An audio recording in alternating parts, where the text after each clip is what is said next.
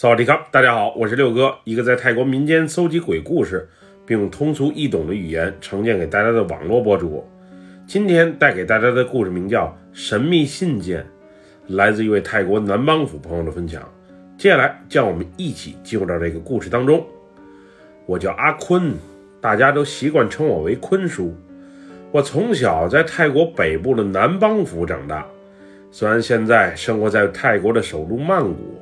并拥有一家属于自己的纸箱厂。不过以前我曾经是一名邮递员。我今天所讲的故事，就是我在南邦府当邮递员的时候发生的。那是四十多年前，我年纪不大，也就二十岁出头。因为家庭条件不太好，所以我很早就出来打工了，帮人在田里当过杂工，也去工厂里干过一段时间。最终在亲戚的帮助下。我在老家那边成为了一名邮递员，虽然工资不算高，但是福利待遇好。最主要的一点是稳定，而且还有宿舍住。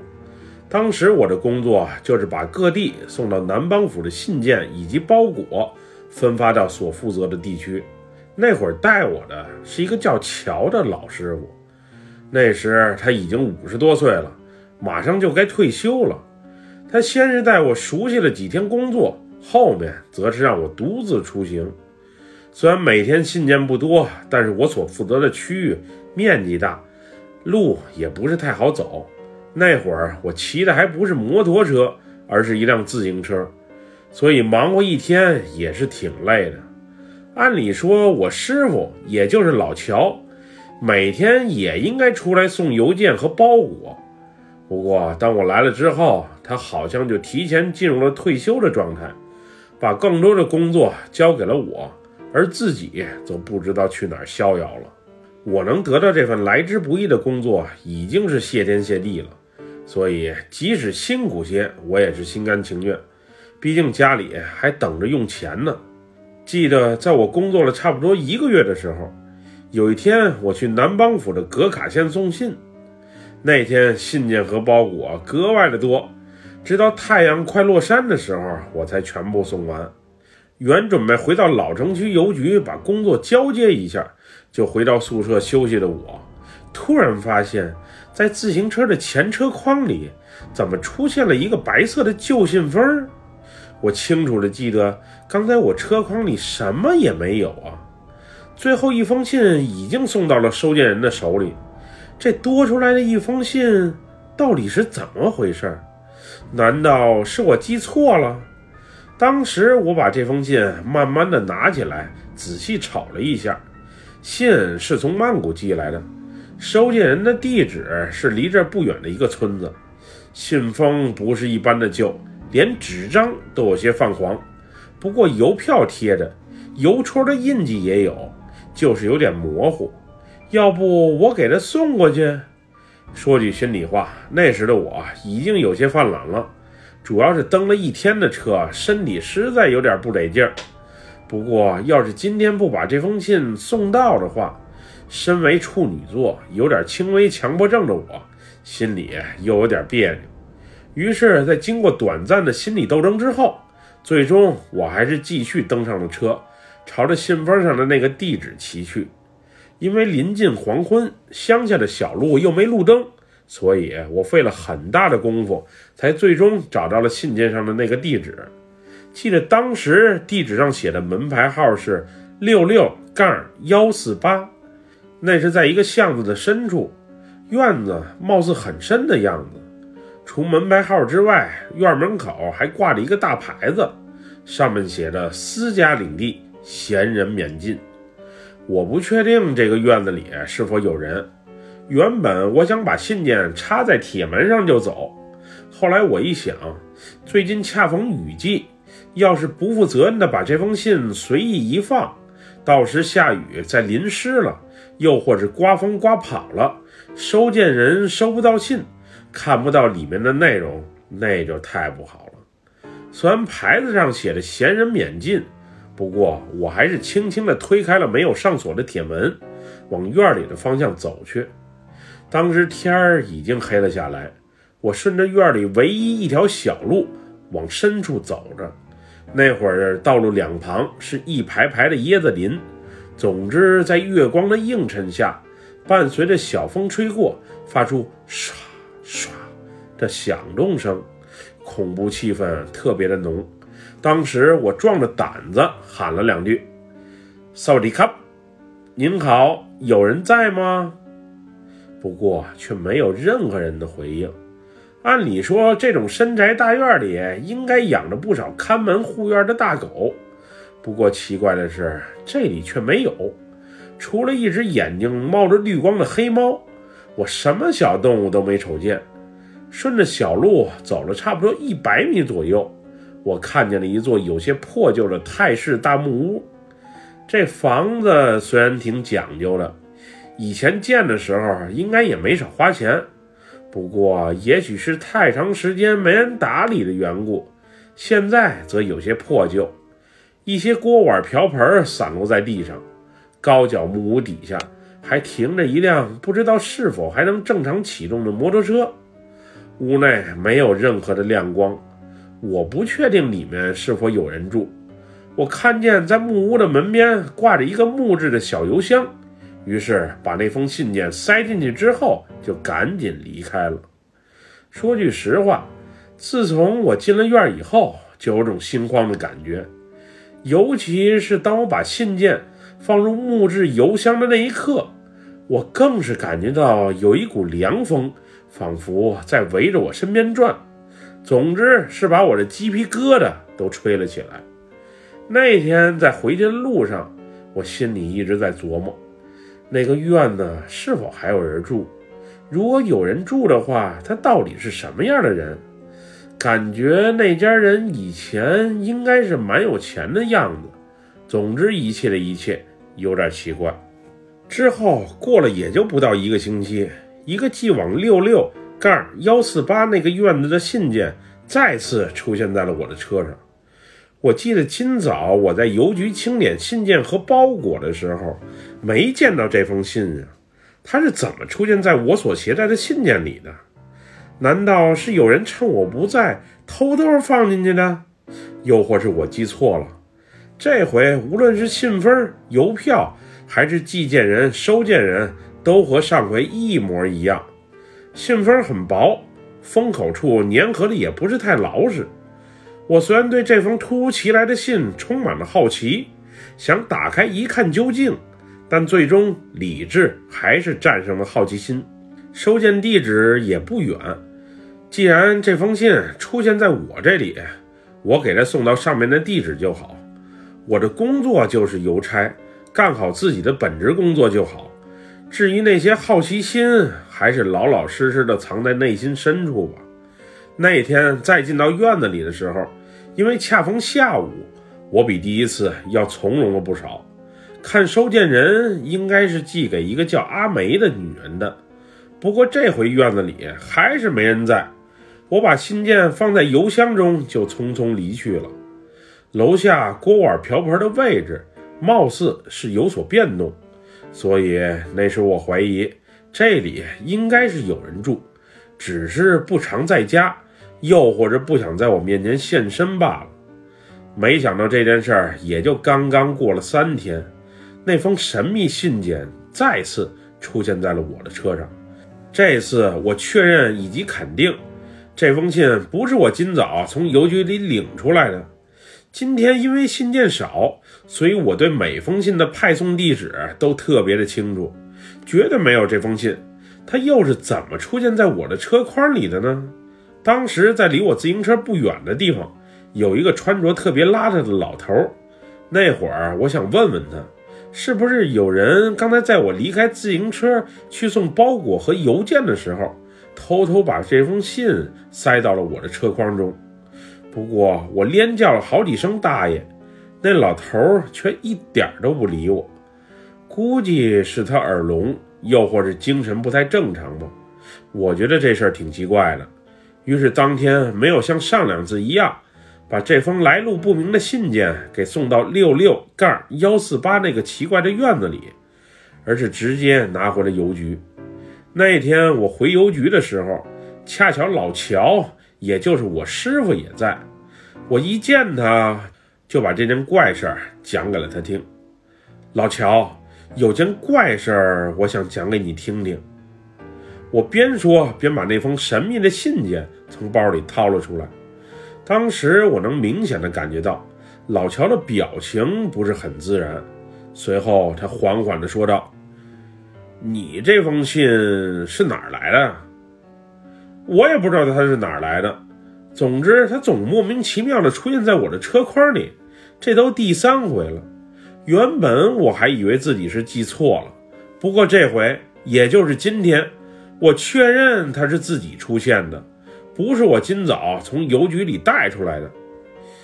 以后再遇到这种信，你丢在一旁，不要管就好。你只管送那些从邮局里领出来的邮件和包裹就好。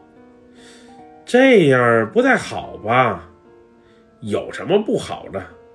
总之叫你不要管，你乖乖听话就得了，别问那么多。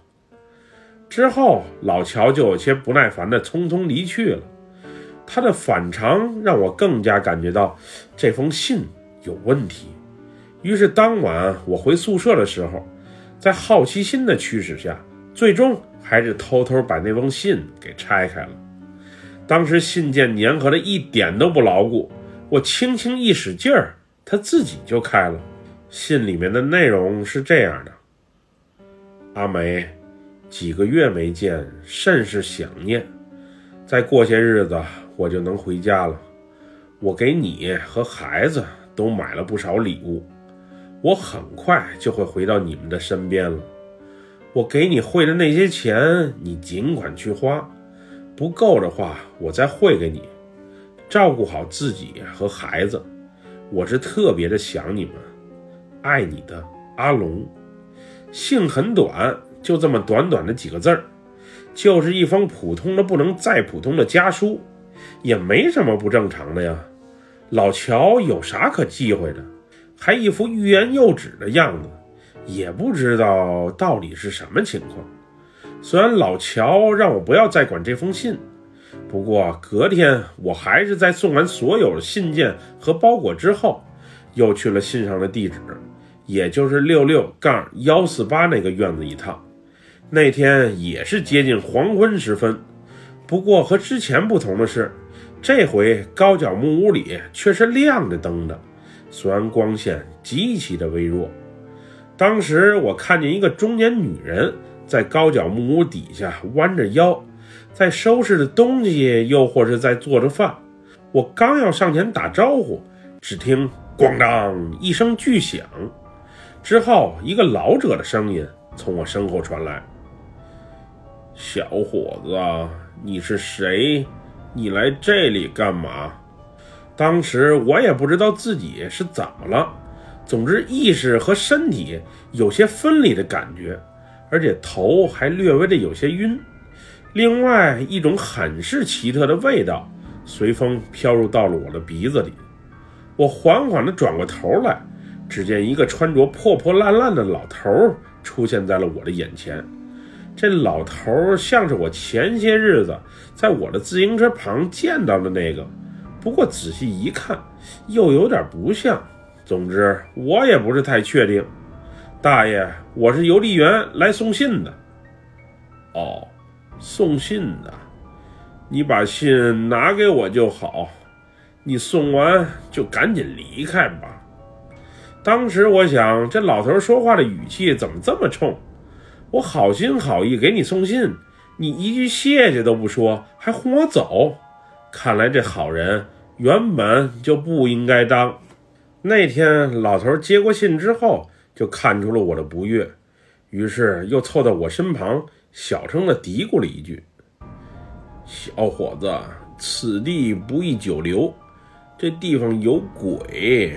我送你先出院门，再详细讲给你听。”一听有鬼，老头的表情又是这么的凝重，当时我胳膊上的汗毛都竖了起来。直到走出院门，刚才都不敢喘大气的老头，先是急促的深呼吸了两下，然后神神秘秘的说道：“小伙子，这地方以前死过人，现在更是经常闹鬼。大爷，真的假的？您可别吓唬我。你是个新来的邮递员吧？还不知道这里曾发生过什么吧？对呀，大爷，这里难道曾经发生过命案？嗯，还正如你所说的，以前这个院子里面住着一个警察高官，他因为工作调动，所以去了曼谷一段时间。原以为很快就能回来，没想到一去就是一整年。后来据说是他的太太因为孤独寂寞和家里的佣人勾搭上了，她丈夫寄过来的那些信，她更是一封都没瞅。终于有一天，她和那男人的丑事儿被她突然回家的丈夫给撞见了。看到这心碎的一幕之后，她丈夫当即开枪，把家里的所有人都给杀死了，最后自己更是饮弹自尽。后来这座房子就这么慢慢的荒废掉了。大爷，您说的这一切都是真的吗？我胆子可小，您可别吓唬我。另外，刚才我在高脚木屋旁，明明看见有个女人在那儿啊。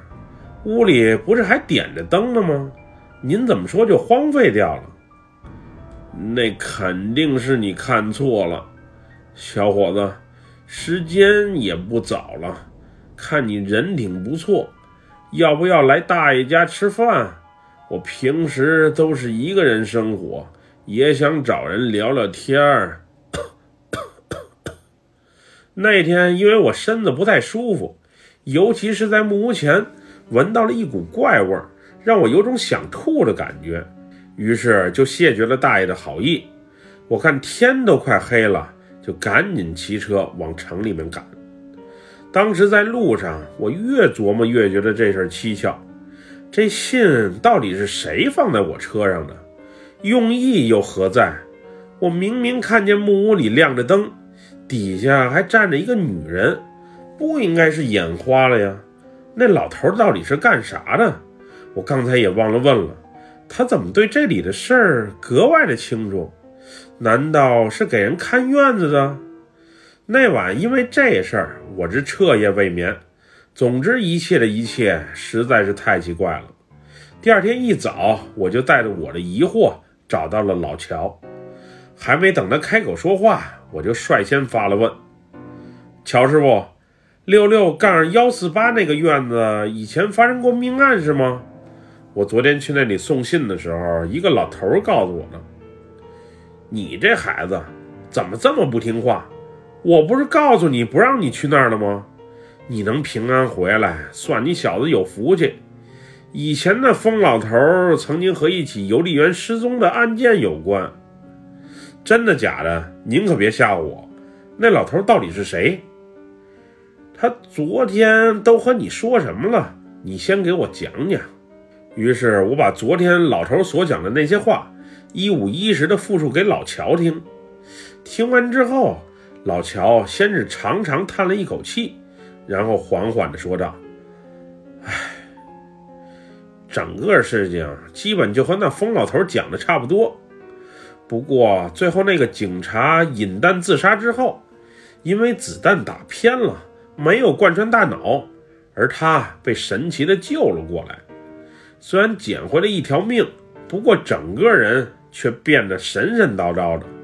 后来关了几年就被放了出来，据说是家里托了关系。自从他从监狱里出来之后，就时常写信，并经常趁邮递员不在的时候，把信件放在待分发的邮件之中，常年如此。前些年，咱们这里有一个邮递员的离奇失踪，他曾经是嫌疑人之一。不过，警察最终调查一番之后，给他摆脱了嫌疑。也正是因为这起案件，我们才发现那些奇怪出现的信件，原来都是他自导自演的。也不知道他是出于什么目的。不过，他从监狱里面出狱不久，他死去老婆的尸体。就被人从地里刨了出来。村里有传言，他用邪术给他死去的老婆续命。你没发现那院子周边基本就没有什么活物吗？他得拿活物给死人续阴命。不过这也就是传言，到底怎么回事我也不清楚。您先等等，我怎么有点糊涂？您的意思是，我昨天见到的老头就是那个曾经饮弹自杀并被救回来的警察？没错，那疯老头就是当年杀了自己全家的警察。不过他精神有问题，据说人格还有些分裂，平时总在院子及周边瞎溜达。有时还会莫名消失一段时间。你车里的那些奇怪信件，估计就是出自他之手。他可能已经分不清什么是过去，什么是现在吧。我之前送信的时候，也曾遇到过那些奇奇怪怪的信，内容都差不多，后来都被我给扔掉了。哦，原来是这样。那我昨天在高脚木屋底下见到了那个中年女人，有没有可能是被他续命复活的老婆？那也有可能吧。老乔呵呵的笑了两声。邮递员的失踪又是咋回事？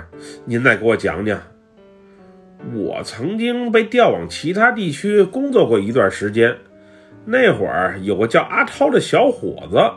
负责咱们这个区域的邮件派发工作，据说是在雨季七月份的一天，他就离奇的消失了。家人和单位找了好几天都没找着人，到现在这人去哪儿了？是不是被害了？还没有个定论，确实挺蹊跷的。案子都没破，那老头又怎么摆脱嫌疑呢？嗯，警察说他没问题，也没有证据表明他和这事有关。不过那老头一家都是当警察的，而且他哥的官衔还不低，到底怎么回事还真不好说。总之，以后你最好离那个院子还有那个老头远点。那您之前怎么不和我说？我上次特意问您，您还不告诉我。哎。我不是怕你因为这事儿而辞了这份工作，到时影响我正常退休吗？既然你见了那老头儿，也知道了这事儿，我也就没什么好隐瞒的了。你能继续从事这份工作最好，要是因为这事儿而不干了，我也不拦着。虽然当时的我确实是有些犹豫，不过后来我还是选择了继续接着干，毕竟家里等着用钱。这份工作待遇也还算不错，不过后来我申请调往了其他的地区，也顺利的被批准了。至于那个院子，那个老头后来又怎样了？神秘信件又再没再出现，那我就不知道了。我今天想起了这件事儿，所以特意回忆回忆细节，和大家分享一下。有时我还想。要是那晚我答应了老头一起吃饭的请求，我会不会成为下一个受害者呢？关于续命的传闻，真是真的吗？死人还能以另外一种方式复活？总之，这世上未知的东西实在是太多了。最后，我再奉劝大家一句：为人处事留一个心眼儿，多一份戒备，肯定没坏处。不然被人害了还稀里糊涂呢，可能我算是幸运的吧。本期故事就分享到这里，喜欢六哥故事的朋友别忘了点赞和关注哟。咱们下期节目再见，么么哒，拜拜，萨瓦迪卡。